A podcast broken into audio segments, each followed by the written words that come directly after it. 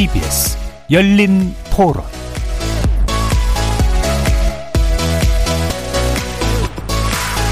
안녕하십니까. KBS 열린 토론 정준희입니다.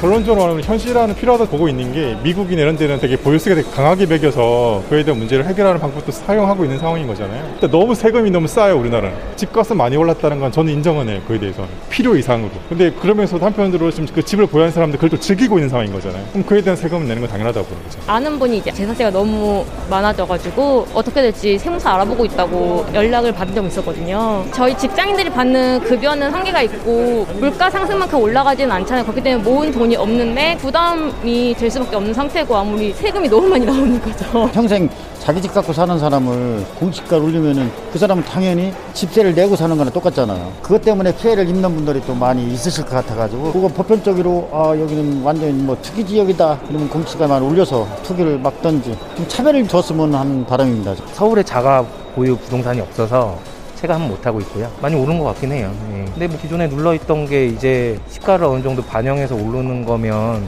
적절하다라고 생각도 들거든요. 지자체에서 모든 그런 부동산에 대한 컨트롤을 하게 되는 순간 국토 전반에 대한 정책 일관성이 또 결여될 수도 있고 기존에 국토부에서 했던 소관 업무인데 그거를 뭐 지자체에서 그냥 보여주기 식으로 이렇게 가져가는 게 맞나라는 생각은 드네요. 거리에서 만나본 시민들의 목소리 어떻게 들으셨습니까? 오늘 토론 주제는 공시지가 이의신청 증가, 재조사 필요한가입니다. 부동산 공시가격은 조세와 복지 등 60여 가지가 넘는 행정 목적에 쓰이는 기준인데요. 시삭 시가 반영률의 차이 등 형평성 문제가 대두되곤 했죠. 이런 이유로 정부는 기존에는 50에서 70% 정도에 머물렀던 공시가격 현실화율을 90% 수준까지 끌어올리겠다라는 목표를 세우는 대신에 부동산 유형과 가격대에 따라서 현실화 속도에 차등을 두었습니다. 자, 그런데 지난 3월 공시가 발표 이후 이의 신청이 이어지고 있죠. 일단 빠른 상승률 문제가 있는데요. 예컨대 올해 공동주택 공시가격 상승률은 19.08%로 지난해에 비해 3배 이상의 상승률을 보였다고 합니다. 이에 따라 종합부동산세 부과 대상인 공시가 9억 원 초과 공동주택도 1년 새 69.6%가 늘어나면서 그 파장이 보유세까지 이어지고 있는 거지요. 이런 빠른 상승률에 더해 산정의 정확성 문제도 제기되고 있는데요. 국토부는 이의 신청에 따라 오류가 확인이 된다면 언제든 조정할 수 있다라는 그런 입장이지만 제주도지사, 서울 서초구청장, 그리고 최근엔 서울시장 등 일부 지자체장들까지 나서서 공시가 재조사를 요구하고 있기도 합니다. 오늘 KBS 열린 토론에서는 세 분의 부동산 전문가 모시고 공시가 재조사 가능성을 비롯해서 공시가 현실화 속도 조절 등이 필요할지 집중 토론해 보도록 하겠습니다. KBS, KBS 열린 토론은 여러분이 주인공입니다. 문자로 참여하실 분은 9730으로 의견 남겨주십시오. 단문은 50원, 장문은 100원에 정보 이용료가 붙습니다. KBS 모바일 콩, 트위터 계정 KBS 오픈, 그리고 유튜브를 통해서도 무료로 참여하실 수 있습니다. 시민 논객 여러분의 뜨거운 참여 기다리겠습니다. KBS 열린 토론 지금부터 출발합니다. 살아 있습니다. 토론이 살아 있습니다. 살아있는 토론, KBS 열린 토론. 토론은 라디오가 진짜입니다. 진짜 토론, KBS 열린 토론.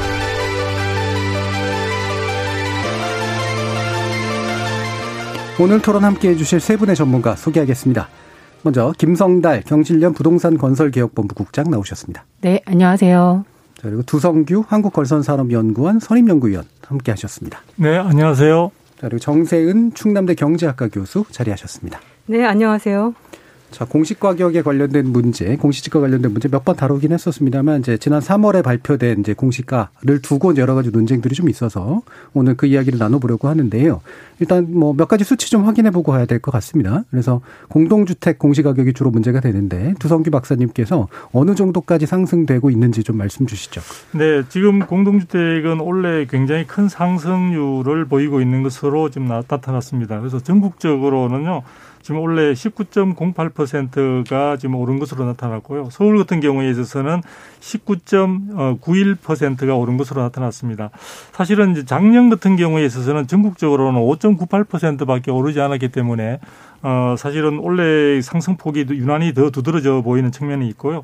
서울 같은 경우에는 작년에도 14.7%나 올랐기 때문에 참 많이 오르긴 올랐습니다.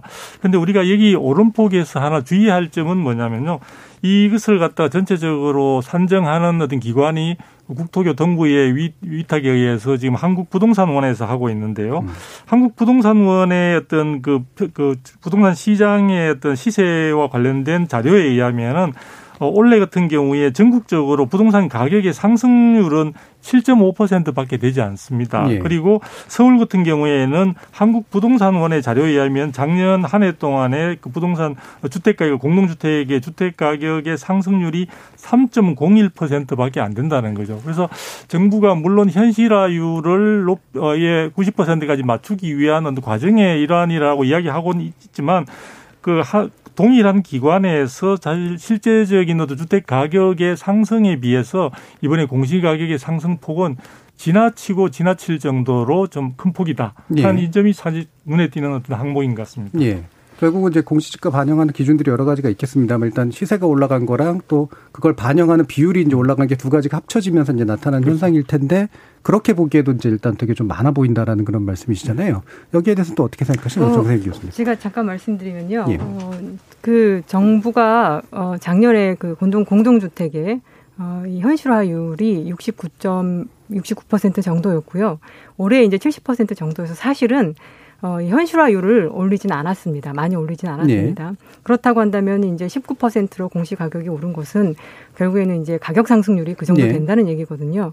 그럼 이제 부동산 원에서 가격 상승률을 뭐 13% 이렇게 했는데 왜 그러면 19%였느냐. 음. 사실 부동산 원에서 그 가격을 어, 이 사전에 발표할 때에는 샘플로 발표를 합니다. 네. 그래서 그 샘플이 정확하게 그러니까 13%라고 하는 것이 그 샘플로 측정하는 것이고 지금 이제 이것은 어, 이 전국적으로 이번에 어, 이 공시가격을 결정하면서 한 것이기 때문에 그 두 가지가 다르다고 해서 뭐가 틀렸다 맞다라고 할 수는 없는 것이고요. 예. 어쨌든 어, 정부 발표에 따르면 어, 이번에는 공시가격 현실화율을 올렸다기보다 19%로 높게 올라간 것은 그동안 어, 작년에 그 가격이 많이 올랐다. 가격 상승분을 대부분 반영한 것이다 이렇게 봐야 될 것 같습니다. 예. 네, 각, 저도 조금 예. 낯선 게 말씀하신 것처럼 자기 모순에 정부가 빠진 건 맞다라고 보여집니다. 지금 문재인 정부에서 아파트값 상승하는 통계가 여러 개가 있습니다만 정부가 정책을 결정할 때 참고하는 통계는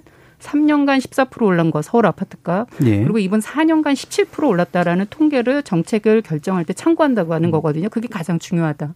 그런데 정작 과세 기준이 되고 공정하고 객관적이어야 되는 공시가격 산정할 때는 어, 서울 같은 경우가 이제 2021년에만 20%가 올랐고 4년 기준으로 59%가 올랐습니다. 음. 그러니까 단순히 계산해도 아파트값 상승에 오르지 않았는데 정부 통계상 과세 기준만 오른 거거든요. 음. 그러면 현실화율이 그러면 더 100%에 육박해야 되는데 현실화율은 1.2%가 올랐다라는 게 정부 또 통계입니다. 그러니까 이런 숫자들이 서로 엉키다 보니까 국민들에게는 정부 통계의 불신을 키운 거고 아파트값이 많이 올랐다는 걸 인정하지 않으면서 왜 과세 기준만 올렸냐는 거죠. 그러면 음. 내 과세 기준도 너의 통계에 맞게 낮춰주던가 아니면 아파트값이 오른 거에 대해서 실책을 인정하고 집값 안정을 위한 정부의 어떤 정책 개안을 제시해줘야 되는 어떤 일관된 방향의 정책이 나와야 되는데 지금 정부는 어, 그러한 정책들이 막 지금 뒤섞여 있다 보니까 국민들에겐 불신과 이런 저항이 더 커지고 있는 거 아닌가 이런 생각이 예. 듭니다. 그럼 일단은 이제 또 어, 김설당 국장님 말씀으로는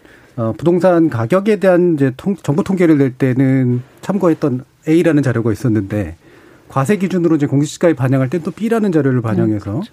두 가지가 사실 그 숫자 격차가 있다는 거죠. 그러니까 그렇죠. 만약에 의심을 한다면 부동산 가격은 많이 안 상승한 것처럼 얘기하려다가 공시지가가 반영될 때는 많이 상승한 지표가 반영이 되면서 생기는 격차가 굉장히 커서 네. 그래서 정부의 통계 발표에 대한 의심이 생길 수밖에 없다. 이제 이런 말씀이 네, 국민들이 들려요. 체감하는 것도 집값이 많이 올랐다는 건 국민들이 다 아실 겁니다. 특히 서울에 계신 네. 분들은 무주택자보다 유주택자들도 더 많이 하셨을 것이고 저희가 가진 통계만으로도 뭐 평균 5억 정도 올랐다라는 수치들이 나와 있는데 정부 기준으로 하면 1억도 안 오른 거예요. 문재인 정부 4년 내에 네. 17%라는 게 그런 게 이미 정부 통계 불신이 생겼는데 그런 상황에서 왜 공시가만 이렇게 오르는 거냐. 이제 정부가 그런 거에 대해서 국민들은 집값이 많이 그때는 또 정부가 얘기하잖아요. 집값이 많이 올랐으니까 공시가 오르는 게 당연하다라고 하세요. 그러니까 이런 것들이 정부가 그때 그때 상황에 따라서 정부에게 유리하게 해석하는 것 자체가 국민들은 불신을 더 키우고 이런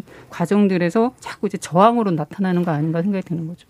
예. 저는 그거는 좀 과대하 과도한 것 같습니다. 예. 통계라고 하는 것이 어 이렇게 딱 하나가 있어서 다 쓰는 것은 아니고요. 저희도 그 한국은행이나 이런 데서 통계를 내지만 잠정치라는 것을 내고 확정치라는 것을 내고 한 시점에서 내는 거하고 그 네. 1년 동안에 어느 시점에서 그러니까 이제 어, 어, 뭐 가격이 올랐다라고 할 때 그 측정하는 시점이 있을 거 아닙니까? 측정하는 시점도 다르고 그리고 우리가 어떤 가격을 측정할 때 그 가격 그 시점에서 가격을 측정하기 위해서 전국의 모든 것을 다 어, 이 가격을 어, 실측치를 가지고 할 수는 없는 거거든요. 그렇기 때문에 어느 정도 괴리가 나는 것은 사실인데 어, 이번에는 어, 어쩌다 보니 이것이 그렇게 보이도록 났지만 어, 우리가 정부의 통계가 그렇게 입맛대로 자기가 하려고 한다라고 의심하기 시작 하는 거는 저는 그건 너무 과도하다. 물론 향후에 그런 점이 있는 것은 보완할 필요가 있다. 부동산원의 네. 샘플링 하는 것이 어, 좀 부족했다라는 점이 밝혀진다라고 하면은 그것은 이제 보완에 갈 사항인 것이지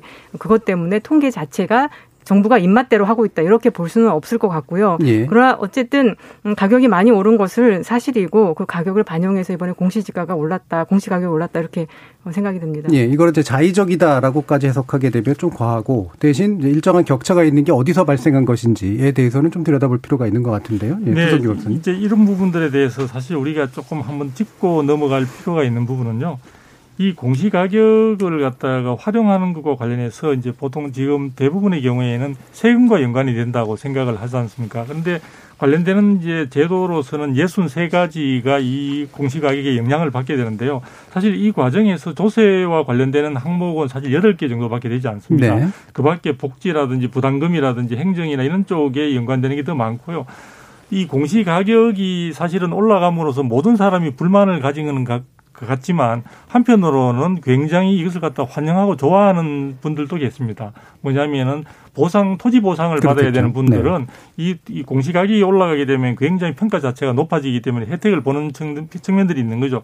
근데 저는 여기서 한번 강조하고 싶은 것은 이 공시가격과 관련되는 이 제도 자체가 지나치게 시장에 있어서의 주택의 시장 가격 시세 우리가 보통 말하는 거래 가격 이 부분을 지나치게 비중을 많이 주고 있다 보니까 이 공시 가격과 실질적으로 시세와의 어떤 갭 부분을 갖다가 굳이 현실가율 제고라는 항목으로 맞춰야 된다는 강박관념에 많이 정부가 쫓기고 있지 않나라는 생각이 들거든요. 예. 무슨 얘기냐면은 공시 가격이라는 것은 사실 공, 저기 정부라든지 공적 기관에서 어느 주택에 대한 또 조세 목적 등의 평가를 위한 하나의 기준치를 제시해 주는 것이라고 볼 수 있습니다. 예. 그러면은 시장에서 얼마에 거래되든지 그 부분은 하나의 참고 자료의 어떤 그 불과할 뿐이고 지나치게 그 시세라든지 거래 가격에 쫓아가는 것은 좀 문제가 있다고 생각이 듭니다. 예를 들어 보자면은 우리나라에서 지금 시행하고 있는 제도 중에 하나가 분양가 상한제라는 제도가 있습니다.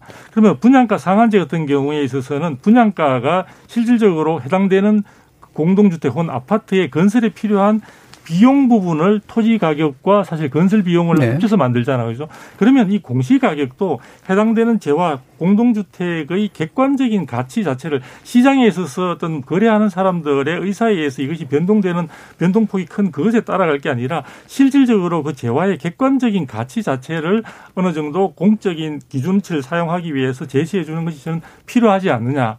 그것이 지나치게 시세를 쫓아가다 보니까 이런 지금과 같은 시세 정부가 발표하는 자료 통계 자료 사이에도 갭이 생기게 되고 또 시세를 따라가다 보니 시세의 변동폭 자체를 제대로 교수님 말씀대로 하자면 이번에 사실은 현실가율은 제대로 높이지도 못하면서 체감되는 많은 국민들의 입장에서 본다면 굉장히 상승폭이 크면서 부담을 느끼게 되는 그런 어떤 문제점들이 구조적으로 나타나는 것이다. 그래서 예. 저는 공시가격 제도 자체를 시세의 현실화율을 높이기 위해서 얼마만큼 많이 맞출 것인가 하는 그 쟁점보다는 공시가격 제도의 본래의 취지를 생각해서 어떤 조세 목적이든 아니면 부담금이든 간에 객관적인 해당되는 주택의 객 관적 가치를 국가 혹은 공적 기관이 신뢰할 만한 어떤 가치 척도를 예. 제시해 주는 그런 쪽으로 한번 좀 예. 전체적인 방향 부분에 대해서도 검토할 필요가 예. 있다는 생각이 예. 조금 듭니다. 부석근 박사님 오래 기다리셨더니 또 예, 굉장히 지론을 펼치셨는데 이게 되게 중요한 문제이긴 한 것 같아요. 그러니까 공시가를 과연 어떤 것으로 볼 거냐. 음, 그러니까 네. 시세하고 일치하도록 만드는 것이 이제 이상적인 것이냐.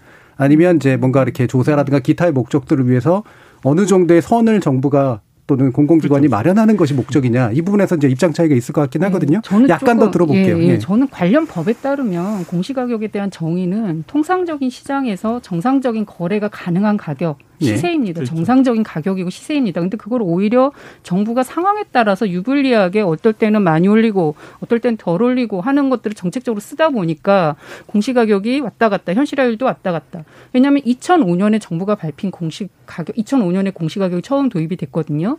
그때 공시 가격 현실화율을 정부가 91%라고 발표했습니다. 그러니까 전혀 국민들이 보기에는 전 시세하고 그렇게 괴리가 음. 비슷해 보이지 않는데 그렇게 발표를 했다가 나중에 그것이 문제가 있음을 인정하는 경우도 있었어요. 근데 지금은 다시 또 60%로 얘기하고 이번에도 70%라고 얘기하는데 어 뭐 최근 지자체장이 문제 제기도 했지만 경실련이 조사했던 공시 가격의 시세 반영률이 일관되지 않습니다. 물건별로 다르고 연도별로 다르고 시대, 지역별로도 다르고 이렇게 인위적으로 정부가 자꾸 개입해서 잘못된 가격을 산출하는 건 맞지 않다. 그리고 공시 가격은 법에서 정한 대로 시세 실거래가가 반영된 시세여야 되는 게 맞다.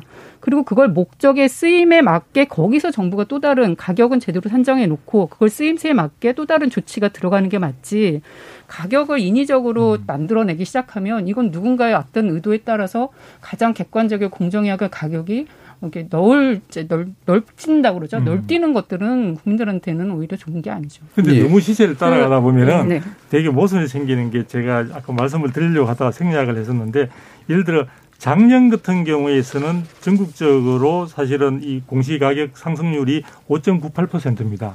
그런데 한국부동산원의 자료에 의하면 작년에 전국적으로 주택가 공동주택 가격의 상승률은 얼마냐면 마이너스 1.42%입니다.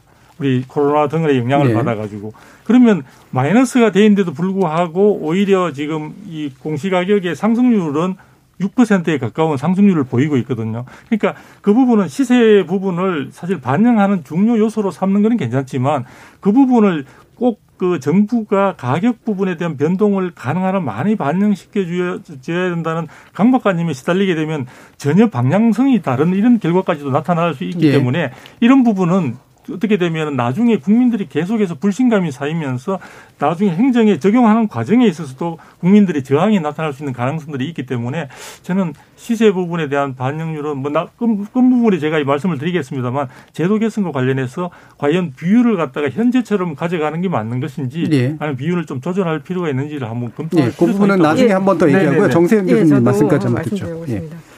그래서 저도 김성달 선생님처럼 시세가 기준이 되어야 한다고 생각합니다. 왜냐면은 결국엔 이제 그 재산의 과표가 중요한 것은 이것이 세금을 부과하는 하나의 기준이 되는 것인데요. 그 세금을 부과하는 기준 자체가 어떤 시세 어, 이러한 달라진다라고 하면은 마치 우리가 소득세를 부과할 때 제가 소득은 연봉 3천을 받는데 이거를 그보다 한참 낮게 뭐 2천, 2,500 이렇게 해서 2,500에 부과할 수는 없는 것이기 때문에 일단 이 공시 가격이라고 하는 것은 그 시세에 맞춰서 결정하는 것이 좋고요. 그 이후에 음. 세 부담이 있냐 없냐 이런 것들은 좀 다른 조정을 거쳐도 저는 된다고 생각합니다.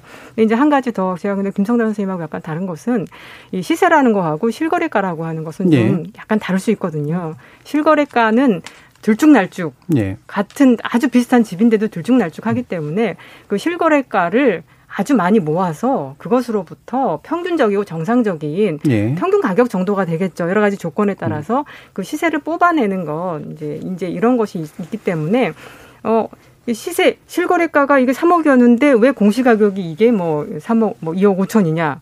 이런 말들은 많이 나올 수 있지만 사실은 실거래가가 시세라는 거고 정확히 일치하지 않는다라고 해서 아마 다들 아실 예, 것 같아요. 예. 그렇기 때문에 아주 몇 가지 이제 이런 사례들을 가지고서 실거래가하고 정부가 이야기한 공시가가 맞지 않으니까 공시가격이 틀렸다 이렇게 얘기할 수는 예. 없을 것 같고요. 네. 그럼 이제 정부가 왜 이제 이런 현재 이런 어 이렇게 공시 가격이 막 오르고 이런 일들이 발생하여 저는 두 가지 정도가 있다고 생각하는데요.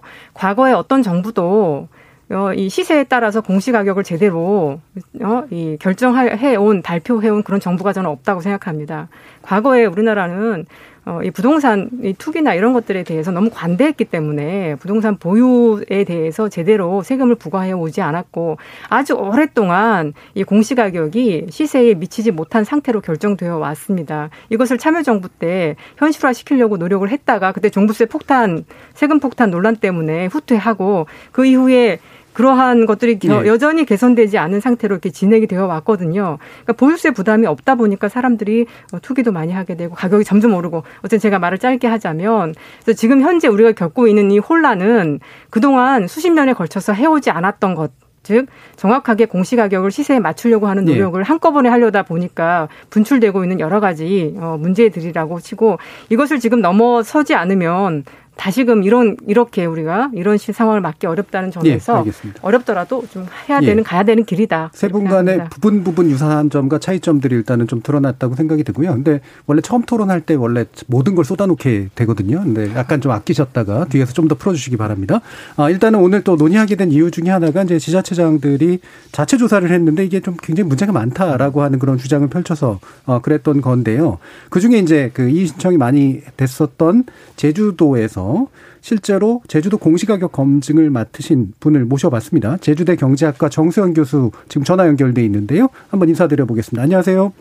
예, 안녕하세요. 정수영입니다. 예, 그 제주도에서 공시가격을 검증하셨다는데 그 결과 오류가 많았다는 주장을 하셨잖아요. 그 결과에 대해서 좀 일부 말씀을 주시죠.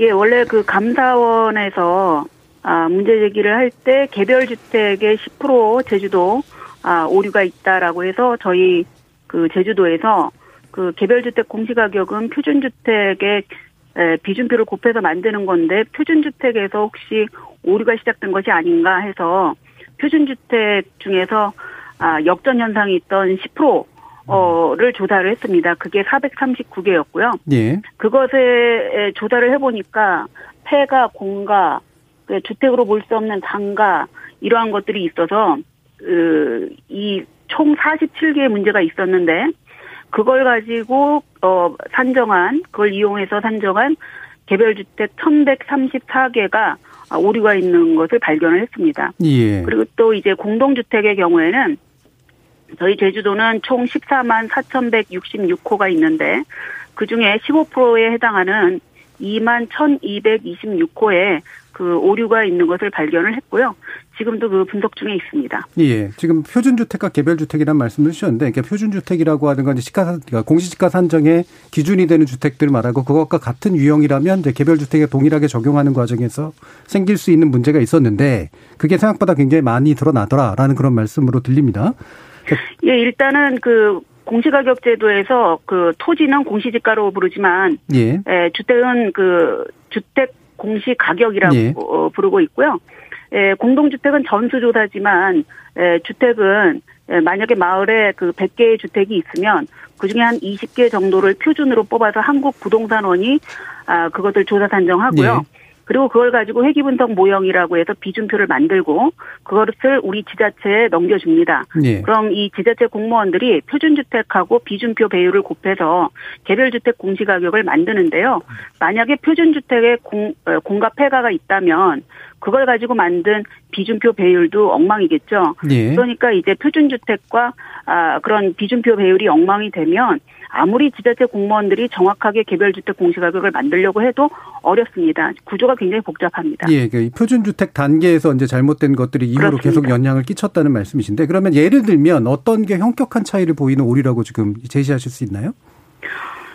일단은 그 현격하게 차이를 보는 거를 표준주택의 경우에는 그 폐가가 제일 문제죠. 왜냐하면 예. 폐가는 건물 가격이 거의 없는데요.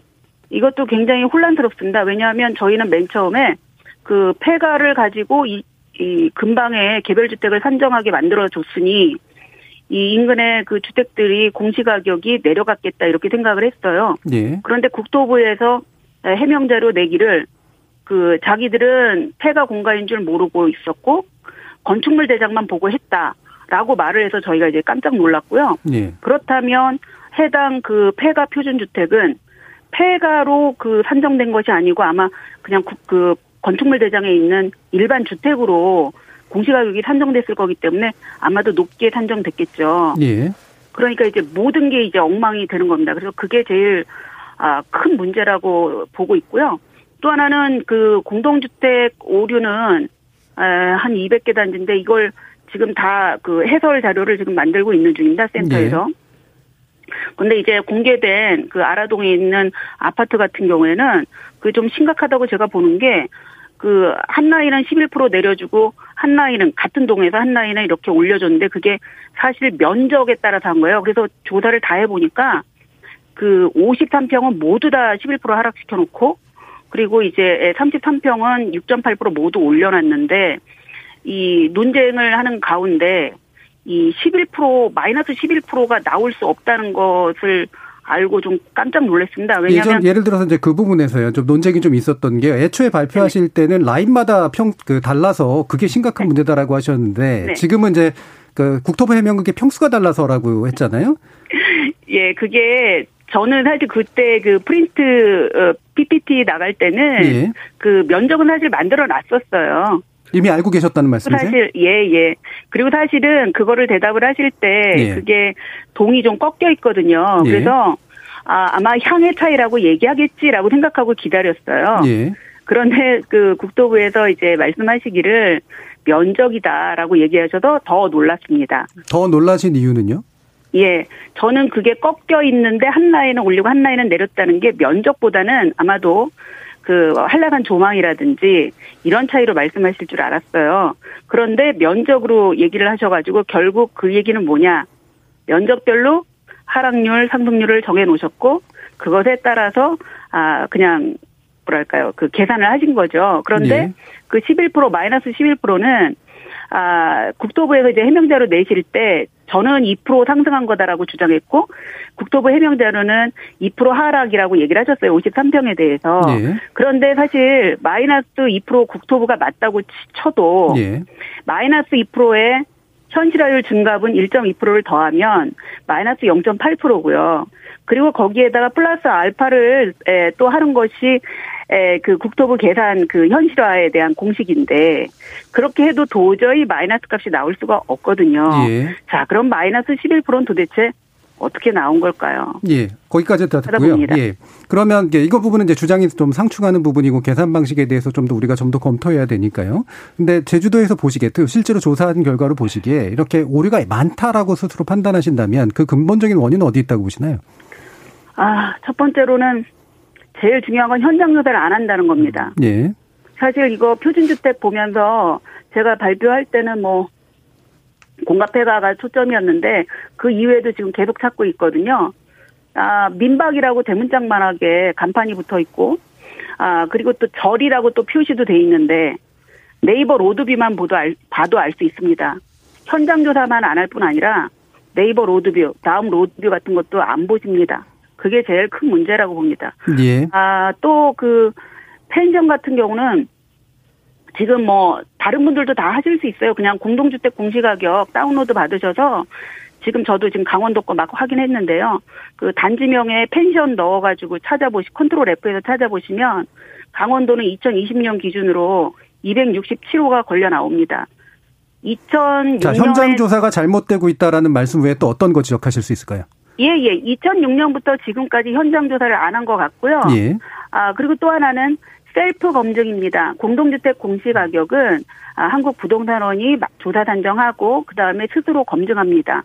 그리고 또 아, 그 공동주택 조사 산정 업무 요령에 보면 현장 조사 불성실하게 할 경우에는 아, 행정처분 받게 된다, 조사자가. 이렇게 적어 놨지만, 자기들이 국토부가 만든 훈련과 지침을 스스로 지키지 않고 계셔요. 예. 누구도 책임지지 않는 상황을 만든 거 알겠습니다. 이런 것들이 정말 문제라고 예, 봅니다. 예. 현장 조사가 부족하고 게다가 외부 검증이라든가 기타의 cross check가 안 이루어지고 있다라는 그런 말씀으로 이해가 되고요. 하나는 훈련과 지침을 지키지 않는다는 겁니다. 예, 뭐 마찬가지로 얘기가 되고 이해가 되고요. 다섯 번째로 그럼 마지막으로 어 지금 원희룡 제주지사께서 이제 공시가격 결정 권한을 지자체 이양해 달라라고 하셨잖아요. 그러면 확실하게 나아집니까?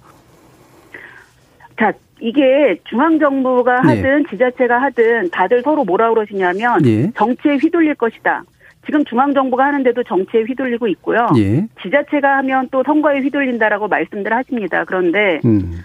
누가 하든 간에 전문성, 투명성, 공정성 세 가지 전제가 지켜지지 않으면 마찬가지입니다. 예. 즉 공정하다고 자꾸들 주장들 하시는데 음. 그렇다면 공정성을 인정받을 수 있게 투명하게 산정 근거를 밝히시기 바랍니다. 예. 자 그런데 투명하려면 에, 어떤 그 투명하게 밝힐 자료가 전문성이 있어야만 밝힐 수 있을 겁니다. 그러니 전문성, 투명성, 공정성 세 가지 전제가 지켜지지 않으면 예. 누가 하든 간에 마찬가지입니다. 알겠습니다. 그러나 주체가 예. 납세자 권리나 납세자 서비스를 생각하면 지자체가 하는 게 맞습니다. 이건 미국형입니다. 예. 어쨌든 근본적으로는 누가 하도 마찬가지고 공정성, 객관성 문제를 해결해야 된다. 그리고 전문성까지. 투명입니다. 예. 다- 다만 중요한 건 투명성이고요. 예. 납세자의 관점에서 보면 지자체가 그나마 낫다. 이렇게 이해가 됩니다. 예. 오늘 입니다. 말씀 잘 들었고요. 어, 감사합니다. 정수현 제주대 경제학과 교수였습니다. 예, 어, 그, 인터뷰 내용 좀 들어봤고요. 어, 여러 가지 좀 이렇게 그, 확인해 볼 게 좀 있는데, 일단 세 분 어떤 의견을 가지고 계신지 한번 좀 들어볼게요. 먼저 두 박사님부터 들어볼까요? 네, 이번에 이제 그 제주도 사례도 그렇고요. 그다음에 뭐 서초구나 지금 서울의 사례도 그런데 제일 이제 문제가 되는 부분은 그 조사를 하시는 조사원들이 물론 충분한 전문성을 가지고 계신 분들이겠지만 예. 현장 확인 부분에서 이 시장의 기대만큼 충분하게 되지 않는 경우들이 많이 등장하고 있는 것 같고요. 그 다음에 어, 실질적으로 해당되는 지역들마다 이 거래량 자체가 사실은 굉장히 많으면은 충분히 객관적인 자료 혹은 시세 그 이런 것들을 갖다 뽑아내기가 쉽, 쉬운데 지금 거래량이 거의 없는 경우에 있어서는 상당히 왜곡된 결과로 이어질 가능성이 많다. 어, 공동주택의 경우에는 아파트뿐만 아니라 특히 다세대라든지 어떤 빌라 뭐 우리가 보통 말하는 연립주택 이런 경우에서 거래량이 별로 없는 경우 등에 있어서는 이러한 시, 시세 공시가격의 왜곡 현상들이 더욱더 심하게 될 수 있는 여지가 있는 것 같다 는 생각이 들고요. 그리고 이제 많은 분들이 하나만 더 말씀드리면은 실제 해당되는 그 우리가 대상 주택들이 대부분의 경우에 우리 공동주택 같은 경우에는 다 억단입니다. 사실은 굉장히 재화로서는 가치가 높은 어떤 그런 대상인데 그런 대상 부분에 대한 감정 평가에 있어서 해당되는 동청, 조망, 일조 그 외에도 우리가 볼 때 내부 수리를 하셨다든지 내부의 시스템에 에어컨을 장착했다든지 발코니 확장을 했던 등등에 따라서 굉장히 시세나 이런 부분들이 달라질 수 있는 가치 평가가 달라질 수 있는 부분들이 있기 때문에 앞으로 부분에 있어서 저는 이런 부분들을 갖다 충분히 반영할 수 있는 굉장히 가치 있는 어떤 재화를 갖다 평가하는 부분이기 때문에 향후에 있어서 이런 부분들에 대한 국민의 신뢰를 제고시킬 수 있는 그런 부분에 많은 보완이 있어야 될 것으로 보여집니다. 예.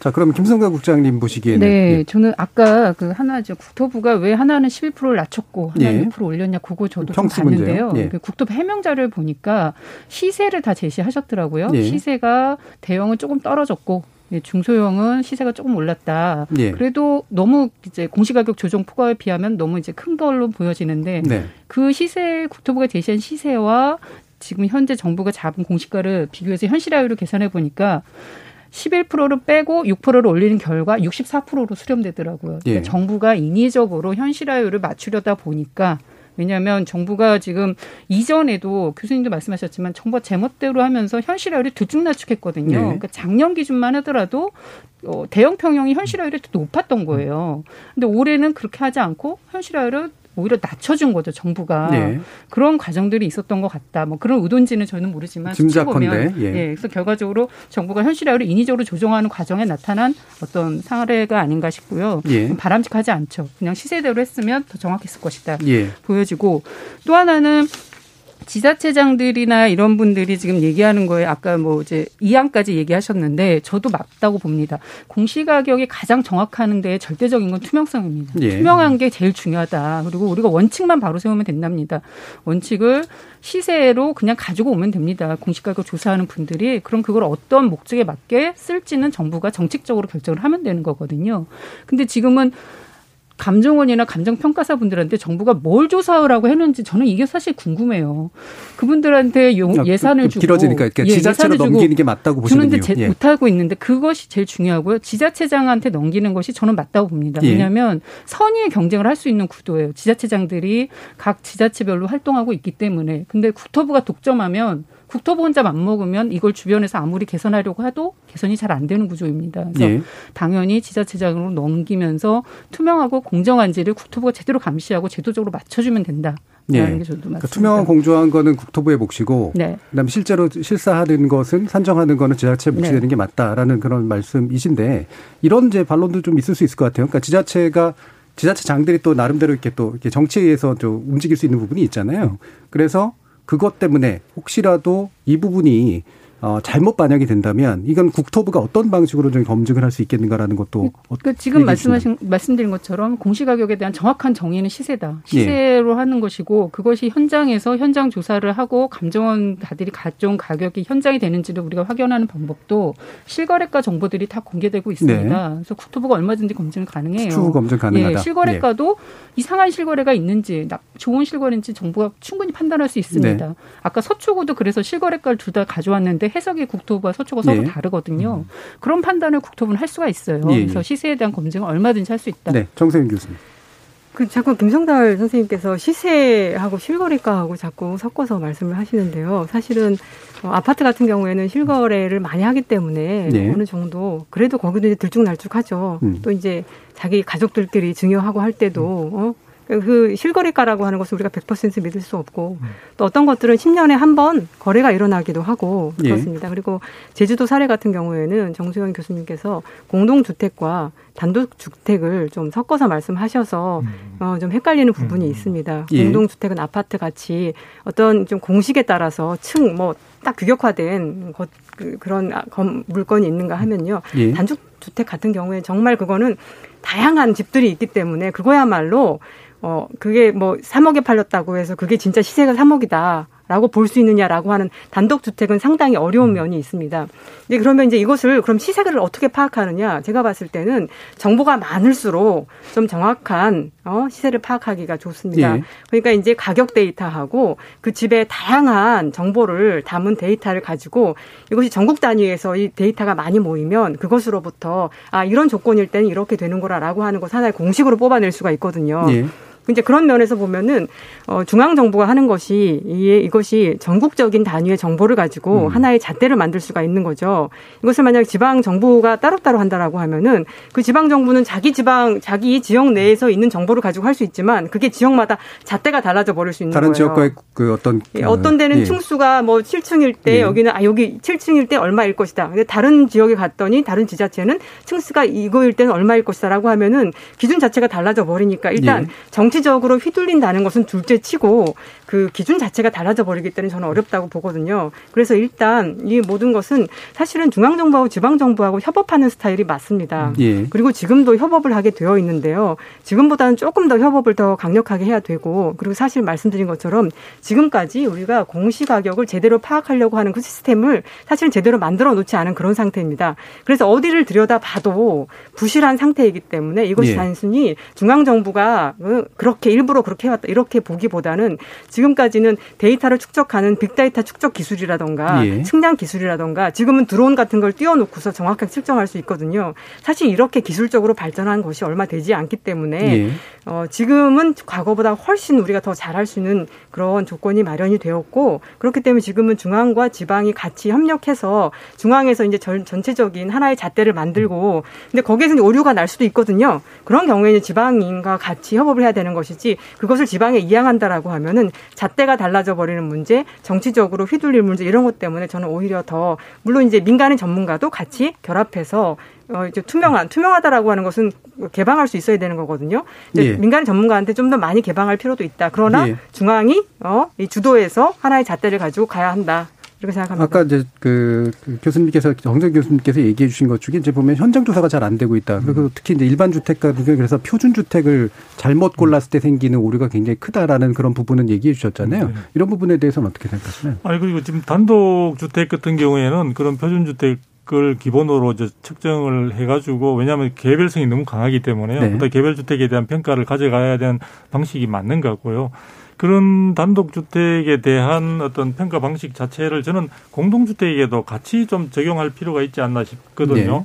지금 사실 공동주택의 경우에는 지금 중앙정부에서 거의 이제 독점적으로 하고 있는 이유 자체가 아마 공동주택이라는 것 자체가 굉장히 정형화된 어떤 스타일의 어떤 하나의 재화다라고 생각을 하고 접근하는 것 같아요. 그런데 저는 최근에 있어서는 어떤 공동주택들마다 사실은 굉장히 다양한 형태들과 다양한 기능과 다양한 구조를 가진 어떤 것들이 나타나고 있기 때문에 저는 이 굉장히 수억 대의 자산에 해당되는 부분들에 대한 평가를 단독주택의 그 개별성을 충분히 존중하는 만큼 사실은 공동주택의 경우에도 예. 중앙정부와 지방정부가 저는 적절하게 같이 아까 말한 협업이라는 말씀을 하는데 협업보다는 기능을 각각의 기능을 좀 달리 하면서 좀 할 필요가 있는 것 같고요.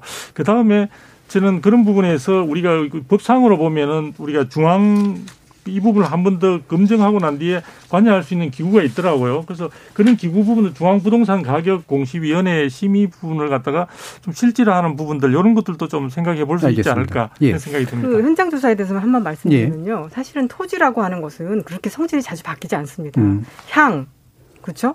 뭐 토지의 성격, 예. 뭐 도로 뭐 이런 것들은 사실은 자주 바뀌기 아니기 때문에 현장 조사를 해야 되지만 이거를 뭐 아주 자주 가봐야 되는 건 아닙니다. 그리고 이제 그 문제 그 제주도 그 문제에 있어서는 폐가 공가 얘기했죠. 예, 예. 그 무엇을 표준 주택으로 할 것이냐 이거 관리는 사실 지자체에 있습니다. 네. 그러니까 지자체에서 표준 주택이 무엇이다라고 결정하게 되면은 그 중앙에서 결정하는 것은 그 공식에 따라서 여러 가지 형질이라던가 이런 거 가지고 만들기 마련이거든요. 물론 현장 조사도 하지만 예. 인력이라던가 이런 것들을 생각을 한다라고 하면은 이것이 그것이 폐가인데 이것이 어떻게 표준 주택이 되었느냐 이것이 전적으로 중앙 정부의 예. 어, 이 책임이다 이렇게 말하기는 어렵다.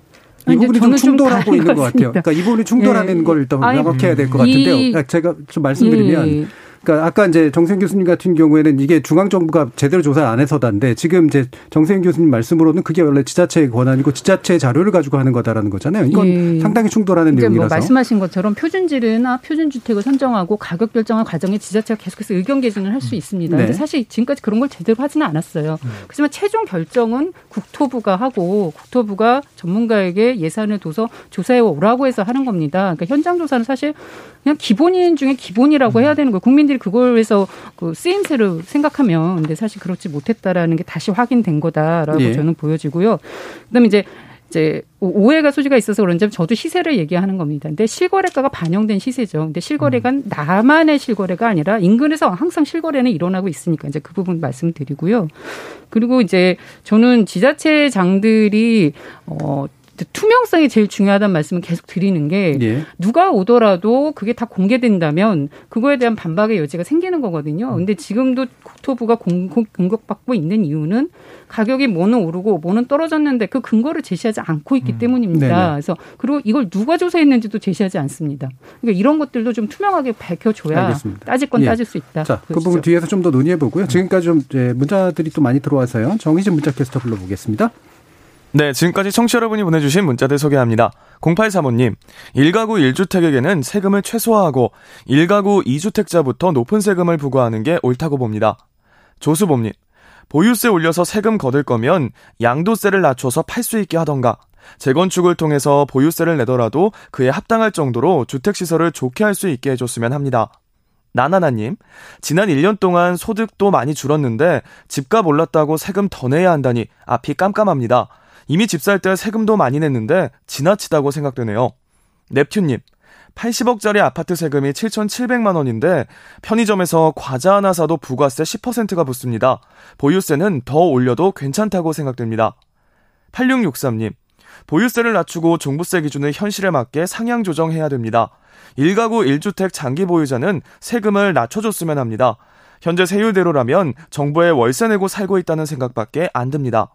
이창섭님, 토지는 아무리 사적 재산이라도 국가적 공공재입니다.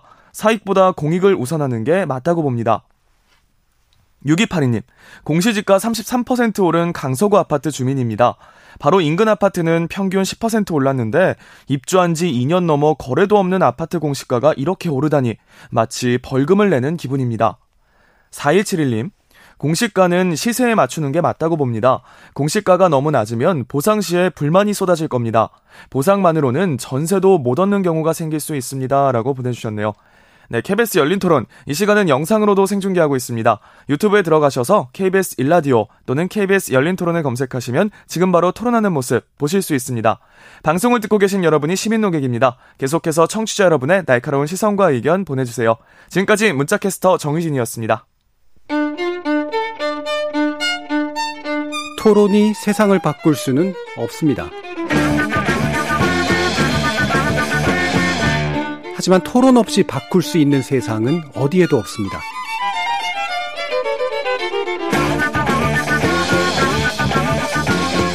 세상의 선한 변화를 갈망하는 당신. 정답이 아니라 질문의 힘을 믿는 당신. 우리 KBS 열린 토론에서 만납시다.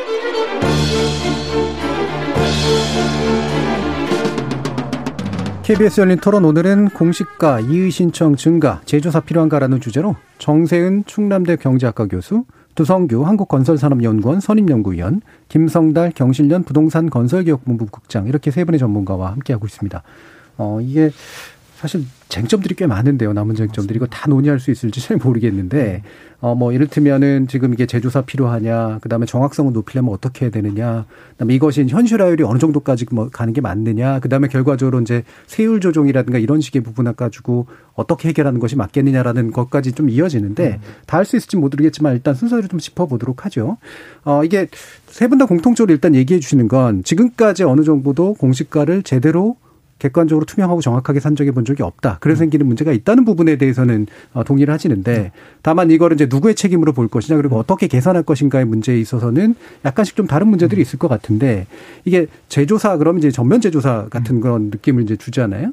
이런 게 이제 필요하다는 정도면 굉장히 심각한 이제 정책 실패를 또 인정하는 것처럼 보일 수도 있는 거기 때문에 어느 정도 수준까지 이 부분을 들여다봐야 되는가라는 문제가 좀 남는 것 같아요. 음. 어떻게 보세요, 조성근 박사님? 저는 제조사 부분을 전면적으로 제조사하는 부분은 아마 비용이라든지 시간이 예. 굉장히 많이 소요되기 때문에 그리고 제조사 전면 제조사를 한다는 것 자체는 국민이 이 제도 공시가격 제도에 대해서 가지고 있는 불신을 더욱더 증폭시킬 가능성들이 네. 있거든요.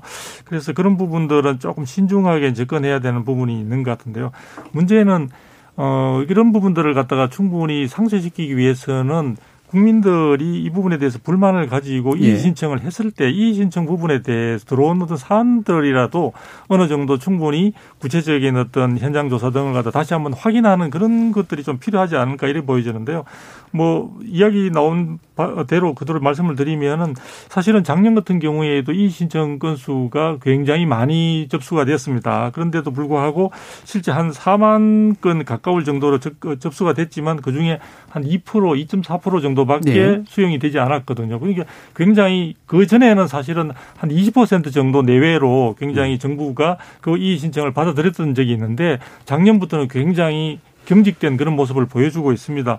올해 같은 경우는 지금 예상으로는 한 7만 건 정도가 예상이 되고 있는데 문제는 어, 그렇게 이 신청을 하시는 많은 분들이 이 신청을 국토부가 받아줄 것이라고 큰 기대는 안 한다는 거죠. 네. 그 자체는 이미 어, 불신을 깔고 있는 데다가 정부가 이런 부분들에 대해서 여러 가지 해명 자료를 내놓으면서 고집스럽게 충분히 납득할 만한 그런 근거나 제, 이런 자료들을 제시하기보다는 우리는 오류가 없다라는 부분만 강조하고 있는 그런 부분이 있다 보니까 그런 부분에서 저는 어, 일단 제일 중요한 건 이 기술적인 부분도 중요하겠지만 국민의 신뢰를 갖다가 그리고 국민이 부담이 늘어날 수밖에 없는 공시가격의 변동 상황들 관련해서 국민의 신뢰를 제고할 수 있는 그 차원에서 무엇을 정부가 해야 되는가를 갖다가 가장 먼저 고민해야 될 것으로 보여집니다. 예. 결과적으로 이제 투명성을 어느 정도까지 일단 확보해 줄 음. 것인가라는 문제일 텐데요. 사실은 계산 과정이라든가 근거라든가 이런 것들은 또 일반인들이 이해하기가 좀 어려운 면들도 또 꽤 많이 있잖아요. 이런 부분 어떻게 생각하십니까, 김선 국장님? 예. 아 근데 또 사실 은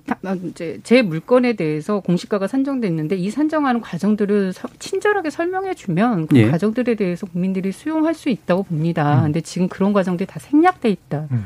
그다음에 지금 공시가격만 얘기하는데 사실은 부동산 과세 기준은 토지, 상업 빌딩은 공시지가, 단독주택은 단독주택 가격, 아파트 가격 이렇게 세 개 정도가 돼 있는 건데 공시지가 문제가 더 심각합니다. 예. 그래서 이번에 지자체장들도 공시지가 문제는 음. 별로 얘기 안 하시다가 아파트 음. 공시 가격 너무 이제 쉽게 주민들이 이해하는 것만 가지고 이렇게 좀 약간 얘기하시는데 저는 공시 가격 전반에 대한 조사 검증은 반드시 일어나는 게 좋다. 이번 기회에 그런 계기로 삼았으면 좋겠다는 생각이 들고요. 예. 그런 걸 정부가 적극적으로 방어하려면 일단 가지고 있는 자료를 다 공개하시는 게 좋습니다. 음. 왜냐하면 2019년에도 공시가 관련해서 경실련하고도 논쟁이 있었지만 정부가 공개 토론하겠다, 공개 검증하겠다 했는데 지금까지 진행되지 않고 있는데 정부는 이런 것들을 해결하지 않은 채 로드맵을 벌써 발표해 버렸거든요. 네. 그러니까 로드맵이 지금 이 가격에 대한 공정한지를 검증하자는 판에 혼자 로드맵을 가면 그 음. 로드맵을 성공할 수 있을까? 역시 이 부분도 우려스럽을 수밖에 음. 없다라고 네. 보여집니다. 네, 정세윤 교수님. 그러니까 공시과 관련된 어, 논란이 많지만 어, 이의, 이의 신청 어, 이 장치를 두고 있고요. 어, 그런데 이제 그 선생님께서 과거에는 뭐 20%까지도 받아줬는데 음. 갈수록 줄어들고 있다. 저는 그 갈수록 줄어드는 것은 점점점 이 공시 가격을 결정하는 이 어떤 시스템이 좀 어, 더 촘촘해지고 정교화지기 때문에 어, 그이 신청을 받아들이는 그 비율이 낮아지고 있는 것은 아닌가 싶습니다. 음, 예. 그럼에도 불구하고 국민들은 어, 과거에는 오르지 않던 정부가 올리지 않던 공시 가격을 현 정부 들어와서 적극적으로 올리고 있어서 불만이 있을 수가 있거든요. 어, 그렇지만, 그렇기 때문에, 어, 불만이 있을 수가 있지만, 어, 정부를 어느 정도 믿고 좀 가, 가야 될 필요는 있지 않나, 그렇게 생각이 듭니다. 예, 이분은 참 이제 고민스러운 거는. 아, 참, 예. 투명성을 강화해야 예. 된다는 건 저도 동의합니다. 예, 예. 그러니까 투명성이라고 하는 문제에서 뭐 다 동의를 하실 예. 테니까. 근데 이게 어느 정도까지 이렇게 원래 이제 공적인 행동이라고 하는 것은 사실은 다 문제지기를 하기 시작하면은 또 한도 끝도 없어서 이제 신뢰가 흔들리고 그렇다고 해서 이제 그 쥐고 있는 사람들이 그러니까 받아들여라고 하면은 또 이제 당연히 불신이 자극되는 음. 그 사이 안에서 어느 정도의 이제 아, 적정선을 이제 맞은 들어 갈 것인가 사실 이 문제일 텐데 지금 여러 가지 이제 문제들이 제기들이 좀 나오면서 결국에는 연결이 되는 거는 이제 나한테 떨어질 어떤 부담이잖아요. 네. 결국에 이제 보유세 문제라든가 재산세 음. 문제라든가 이런 것들로 지금 연결이 되고 있기 때문에 네. 아까도 이제 뭐 일부 분들 얘기해 주셨지만 그거는 세율 조정 단계에서 좀 해결해야 될 그런 것이지 이제 공시지가가 자체를 조절해서 해결할 문제는 아니다라는 의견도 주셨었는데 어떻게 보시나요? 아니 그래서 지금 제가 꼭 드리고 싶은 말씀이 예. 이게 이제 여러 가지 이제 아까 항목에 예순 세 가지 항목에 적용되긴 하지만 주로 이제 조세 부분과 관련해서 예민하게 많은 또 시청자분들이나 네. 관심 청취자분들이 관심을 많이 갖고 계신데요. 일단 이제 거래세와 관련해서는 실적으로 이 공시가격이 작동할 가능성이 크게 많지는 않습니다. 네. 실적으로 거래된 그 금액 자체를 하니까요. 가지고 평가를 하니까요. 그런데 네. 제일 중요한 것은 이제 보유세와 관련해서 공시가격이 영향을 많이 미치고 다양한 어떤 부담이 증가로 지금 돌아오게 되는데요. 이 보유세라는 게 자체가 사실 자산 가치에 지금 공시가격 이 증가한다고 했는데 증가하는 부분에 있어서는 주택을 거래하지 않고 오래 보유하고 있는 분은 자기의 어떤 움직임에 의한 것이 아니라 그냥 자기는 계속해서 한 30년, 40년 살고 있는데 해당되는 주택의 가격이 올랐다라고 그냥 저 정부나 이런 데서 평가를 해가지고 나한테 세부 담을 더 증가시키는 부분이 있거든요. 네. 뭐 어떻게 이야기한다면 이것은 내가 재산 가치가 올랐다고 해서 좋아해야 되지만 이거는 미실현 이익이기 때문에 네네. 네. 사실은 손에 쥐는 것도 없는데 부담만 세 부담만 많이 이제 지는 부분이다 보니까 최근에 와서 이번 정부가 사실은 주택 가격을 어, 김성달 국장님도 말씀하셨지만 많이 올린 것 같아요. 제가 주변에 보더라도. 그래서 지금 국민들 중에는 누가 가격, 주택 가격을 올려달라고 한 것도 아닌데 내가 그냥 내 집에 내가 해서 그냥 평범하게 내가 1주택을 가지고 살고 있었을 뿐인데 주택 가격이 많이 올랐다는 이유로 심지어는 나는 주택 가격 부분에 대해서 관심도 없고 있는데 이게 16년 전에 어떤 그 잣대를 가지고 당연히 이번에 1주택이지만 가격이 많이 올라서 종부세 대상이 이번에 편입되었습니다. 라고 이야기를 하니까 국민으로 봐서는 정말 국가가 나에게 다양한 어떤 긍정적인 서비스를 제공하는 것이 아니라 부담만 안겨주는 그러한 어떤 어, 존재로 여겨지는 바람에 불만들이 좀 더 커지고 있지 않느냐. 네. 그래서 공시가격 제도의 앞으로 개선이나 이런 부분들을 검토한다면은 이 부분이 가지고 있는 조세에 미치는 영향 자체가 어떤 식으로 체감되느냐를 꼼꼼하게 좀 살펴볼 필요가 있다. 이런 생각이 듭니다. 예. 그러면 이제 그 예를 들면 지금 얘기해 주신 내용 가운데 이게 이제 세율 조정이라든가 이런 식의 문제나 이런 것뿐만 아니라 좀 더 다른 방식의 좀 전환이 필요하다라는 생각을 그렇죠. 얘기하시는 것 같은데. 국민들 가운데는 일부는요. 예. 이 공시 가격의 인상 자체가 어떻게 보면 우리 세금 부담은 법률에 의하도록 되어 있는 예. 조세 법률주의에 근거하도록 되어 있는데 그것을 회피하면서 조세 증세를 위한 예. 하나의 수단으로 활용하고 있다는 의구심마저도 가지는 경우들이 있거든요. 예. 그런 것들을 불식시키기 위해서는 아까 말 다시 원론으로 돌아가서 이 공시제도라는 이, 이 제도 시스템 자체를 굉장히 사람들에게 설득력 있게 다가갈 수 있는 음. 투명성도 보장을 해야 되고 공정성도 보장을 해야 하고 제도 개선 자체를 굉장히 체계적으로 해나가야 될 필요성이 있다는 거죠. 음. 예를 들면 이게 뭐 제가 또 과한 얘기인지 모르겠습니다만 일부 이런 주장들 하시잖아요. 그러니까 이런 재산세나 보유세 같은 거를 공시 가격으로 반영하지 말고 매입 당시 가격으로 하는 게 차라리 낫다라든가 이런 식의 얘기를 하는 건 어, 네. 말씀하시는 거하고 좀 약간 괴가 좀 비슷할 수도 있을 것 같아서. 네, 그렇죠. 그러니까 공시 가격 자체를 자꾸 지금 아까 음. 조세의 근거로 주로 사용을 하게 되고 이 네. 부분을 실거래 혹은 시세 부분을 갖다가 그게 가장 중요한 요소로 자꾸 삼다 보니까 음. 그 부분에 대해서 많은 사람들이 자신은 조용하게 살고 있는데도 불구하고 정부가 자꾸 부담을 안겨주는 그런 부작용만 네. 생긴다고 불만을 갖다가 토로하게 되는 거죠. 그래서 제가 볼 때에는 어쨌든 이런 국민들에게 사실은 굉장히 부담을 증가시키는 문제에 있어서는 아주 사소한 부담의 증가 부분이라도 국민들이 납득할 수 있는 어떤 근거와 데이터를 제시하는 게 네. 필요하다 이런 생각이 듭니다. 정세인 교수님 말씀 한번 들어보죠. 어, 이 재산이나 소득이나 음. 어, 다들 이제 세금을 부담, 어, 세계 모든 나라도 다 재산과 소득에 다 이제 세금을 부과합니다. 그래서 보유세는 어느 나라나 있기 때문에 이건 정상적인 것이고, 음. 근데 이제 이 보유세의 부담을 어느 정도로 할 것이냐 네. 이런 것들은 우리가 결정해 볼 수 있습니다. 근데 이제 OECD 국가들하고 비교해 보면 아주 자주 나오는 얘기가 우리나라의 그 보유세 부담률이 한 3분의 1 정도 된다, 약하다 이렇게 여전히 얘기를 하고 있고요. 실제로 보면은 지금 가격이 올라가지고 보유세가 부담스럽다라고 하지만 지금 전국의 공시가격에 그 전국의 주택의 공시가격 중위가격이 1억 6천만 원입니다. 1억 6천만 원이고요. 상당히 낮죠. 네. 그리고 서울도 3억 8천만 원입니다. 그러니까 우리가 종부세 대상이 된다라고 하는 9억 이상의 경우에는 사실은 진짜 일반인들하고는 거의 상관이 없는 것이고요. 어, 이 대부분의 재산세가 낮게 부과된, 그러니까 정부가 지금 가지고 있는 일가구 일주택에 대해서는 재산, 보유세 부담이 거의 없습니다. 6억 이하의 경우에도 그 재산세 부담이 한 30만 원, 27만 원 이 정도로 낮고요. 그 6억 이하의 집이 92%의 집이 다 포함이 됩니다. 그렇기 때문에 보유세가 부담스럽다라고 하는 것은 저는 전혀 말이 안 된다라고 생각을 하고요. 그 이후에도 올라가도 6억부터 9억 사이도 그렇게 보유세 부담이 심각하지 않고 보유세 9억 이상이 되는 종부세 해당자들은 어, 이 전국의 주택의 한 4% 정도거든요. 근데 우리나라 국민들이 전 절반이 집이 없다라고 생각을 한다라고 하면은 지금 9억 이상의 종부세 부담자들이 전 인구의 한 2% 정도밖에 안 되는 거거든요.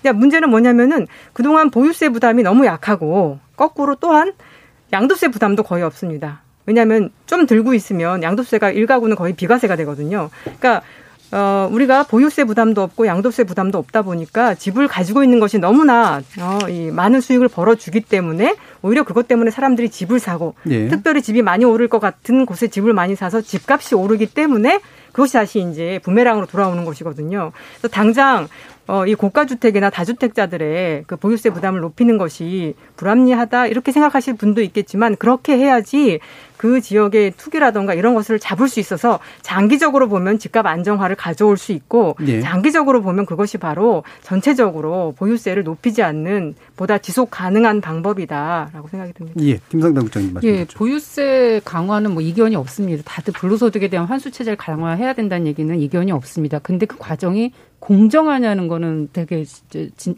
검증할 필요가 있다.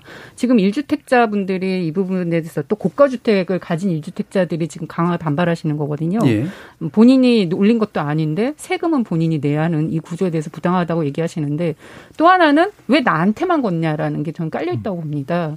옆에 있는 상가 빌딩도 올랐고 옆에 있는 토지도 올랐는데 왜 아파트에만 이렇게 강하게 이제 징벌적 과세라는 표현을 하기도 뭐 맞다라고 할 정도로 강하게 세부담을 하느냐. 그래서 저는 보유세 강화라는 걸 맞추더라도 공정하게 가야 되고 지금 현재 이 문재인 정부에서 올린 거는 아파트에만 올렸거든요. 공시가격도 올렸고 세율도 아파트 중심으로 올렸습니다. 예. 주택 중심으로. 그래서 오히려 상업 업무 빌딩 명동에 200억대 어, 건물을 가지고 있어도 음. 종부세 안 낼 수도 있는 정도거든요. 음. 이런 것들을 먼저 재정리해줘서 전체적으로 공정한 틀을 만들어 주는 게 맞다. 그 과정에서 일주택자분들 또 은퇴한 분들이나 이런 게 과하게 되는 경우면 그거는 뭐 어떤 뭐 올해 공시가를 또 동결하자는 말도 있지만 음. 어느 정도의 조정이나 검토는 필요하다. 예. 보여집니다. 그러면 이 부분 이제 마지막으로 좀 논의니까 최종 발언해 주시기 전에 한번 또 짚어주시면 좋을 것 같은데요. 어, 일단 로드맵이 만들어진 상태인데 이게 로드맵이 잘 작동을 하려면 현실화 과정이라고 하는 것에 대해서 동의도 좀 잘 돼야 되고 음. 그 다음에 또 그럼 조사가 제대로 되고 있느냐에 대한 신뢰도 좀 필요한 거잖아요. 근데 어, 말씀을 듣다 보면 이게 빨리 하는 것도 좋지만 빨리 하는 과정에 생기는 문제도 있고 근데 신뢰하지 못하는데 빨리 하면 더더욱이나 문제가 생기는 것들이 있기 때문에 이 두 가지를 어떻게 조절할 것인가라는 데 대한 어떤 판단이 좀 필요할 것 같아요. 이 부분은 정세윤 교수님 한번 말씀 들어주시죠. 그래서 정부가 음. 그, 그 현실화율을 90%까지 가는 것을 예. 지금이 70%니까 90%까지 간다라고 하면 이제 20%가 퍼센트 포인트가 올라야 되는 것인데요. 한 10년 정도로 좀 길게 났거든요. 예. 그리고 현실화율이 떨어지는 단독주택 같은 경우에는 더 길게 한 15년 정도로 났거든요. 그렇게 가면서 저는 제도 개선이라던가 투명성 면에 있어서 투명성을 더 높이고 하는 제도 개선과 어, 그것이 같이 가면 서서히 맞아 무리 없이 음. 그래서 초반에도 정부도 초반에 이제 속도를 조금 느리게 특히 이 공시가 공시가격 현실화가 제대로 안 된 것이 이제 저가 주택이 좀 많은 편입니다. 그리고 저가 주택이야말로 아무래도 좀 올리면 더 부담을 느낄 수 있기 예. 때문에 그렇기 때문에 정부가 그 가격대에 따라서 속도를 좀 다르게 했거든요.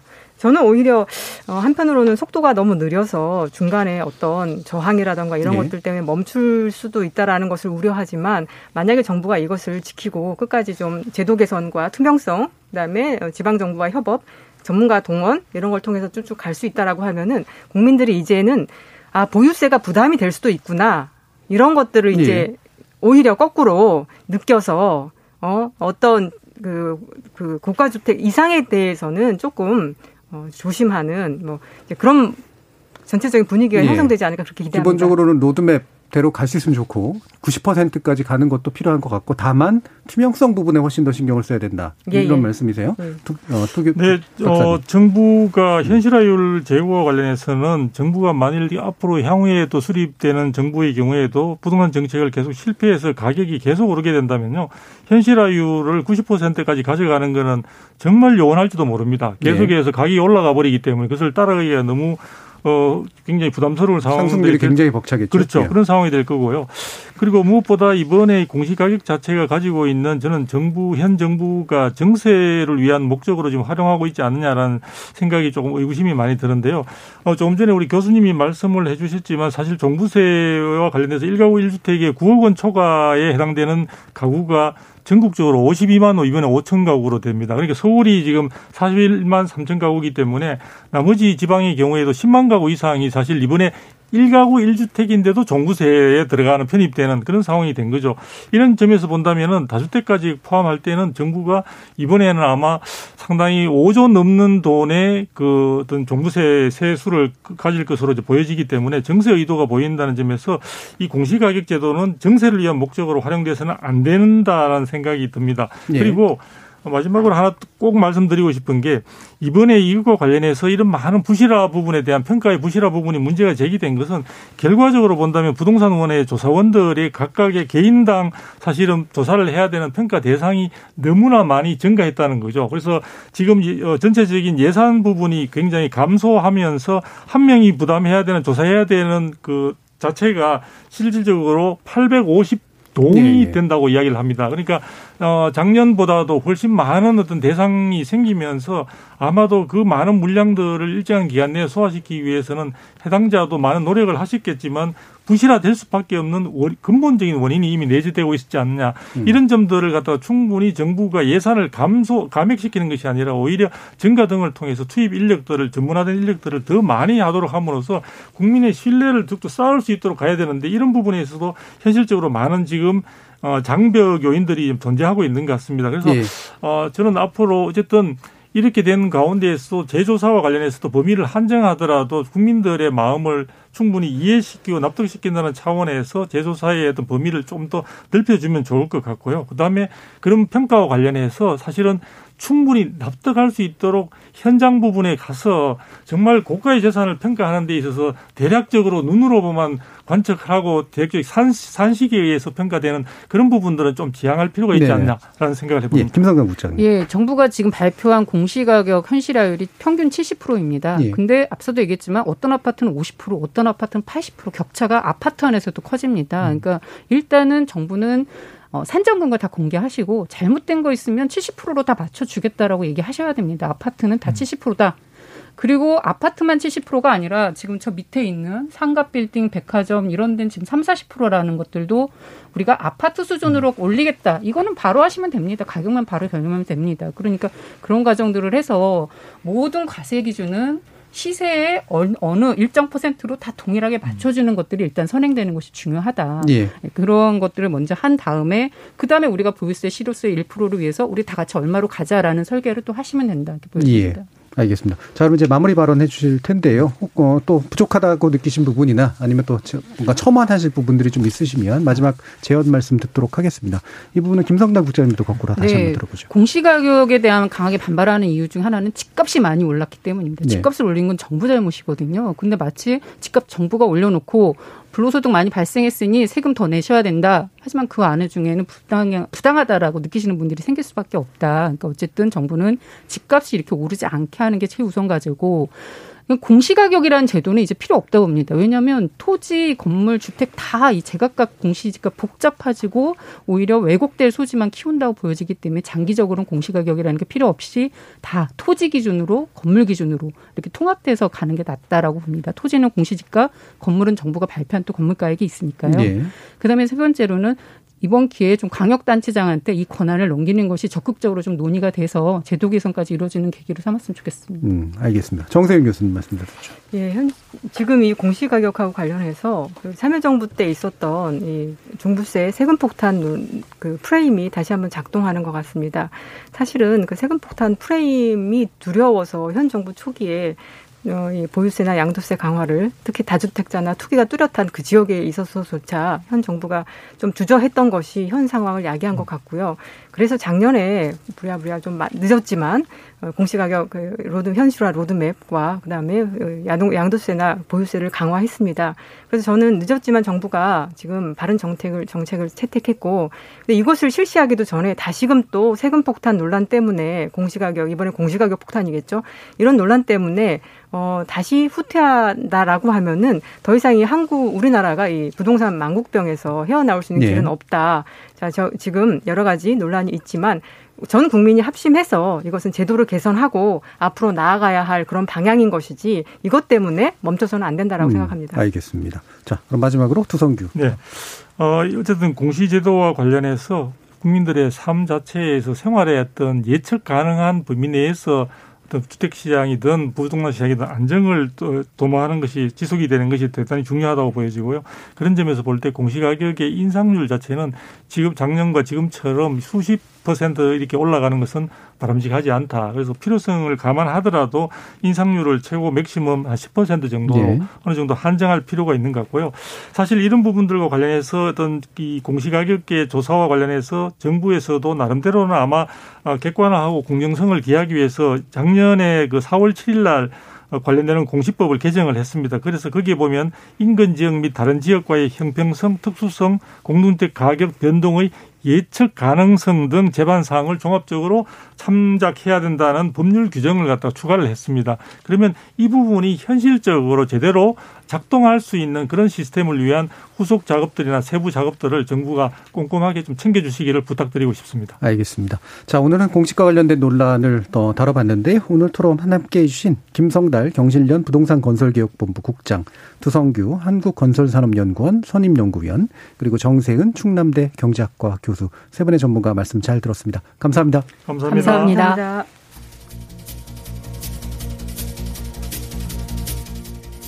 공시가라고 할 때 공시라는 건 모두가 알 수 있게 공개한다는 뜻이고 그리고 그것의 주체는 정부 등의 공공기관이죠. 공적으로 인증된 부동산 가격은 다양한 파급 효과를 갖기 때문에 이거를 제대로 조사하고 현실화하는 건 당연히 대단히 중요한 일이라고 할 수 있습니다. 실사와 산정 과정에 문제점이 있다면 응당 고쳐야 마땅합니다.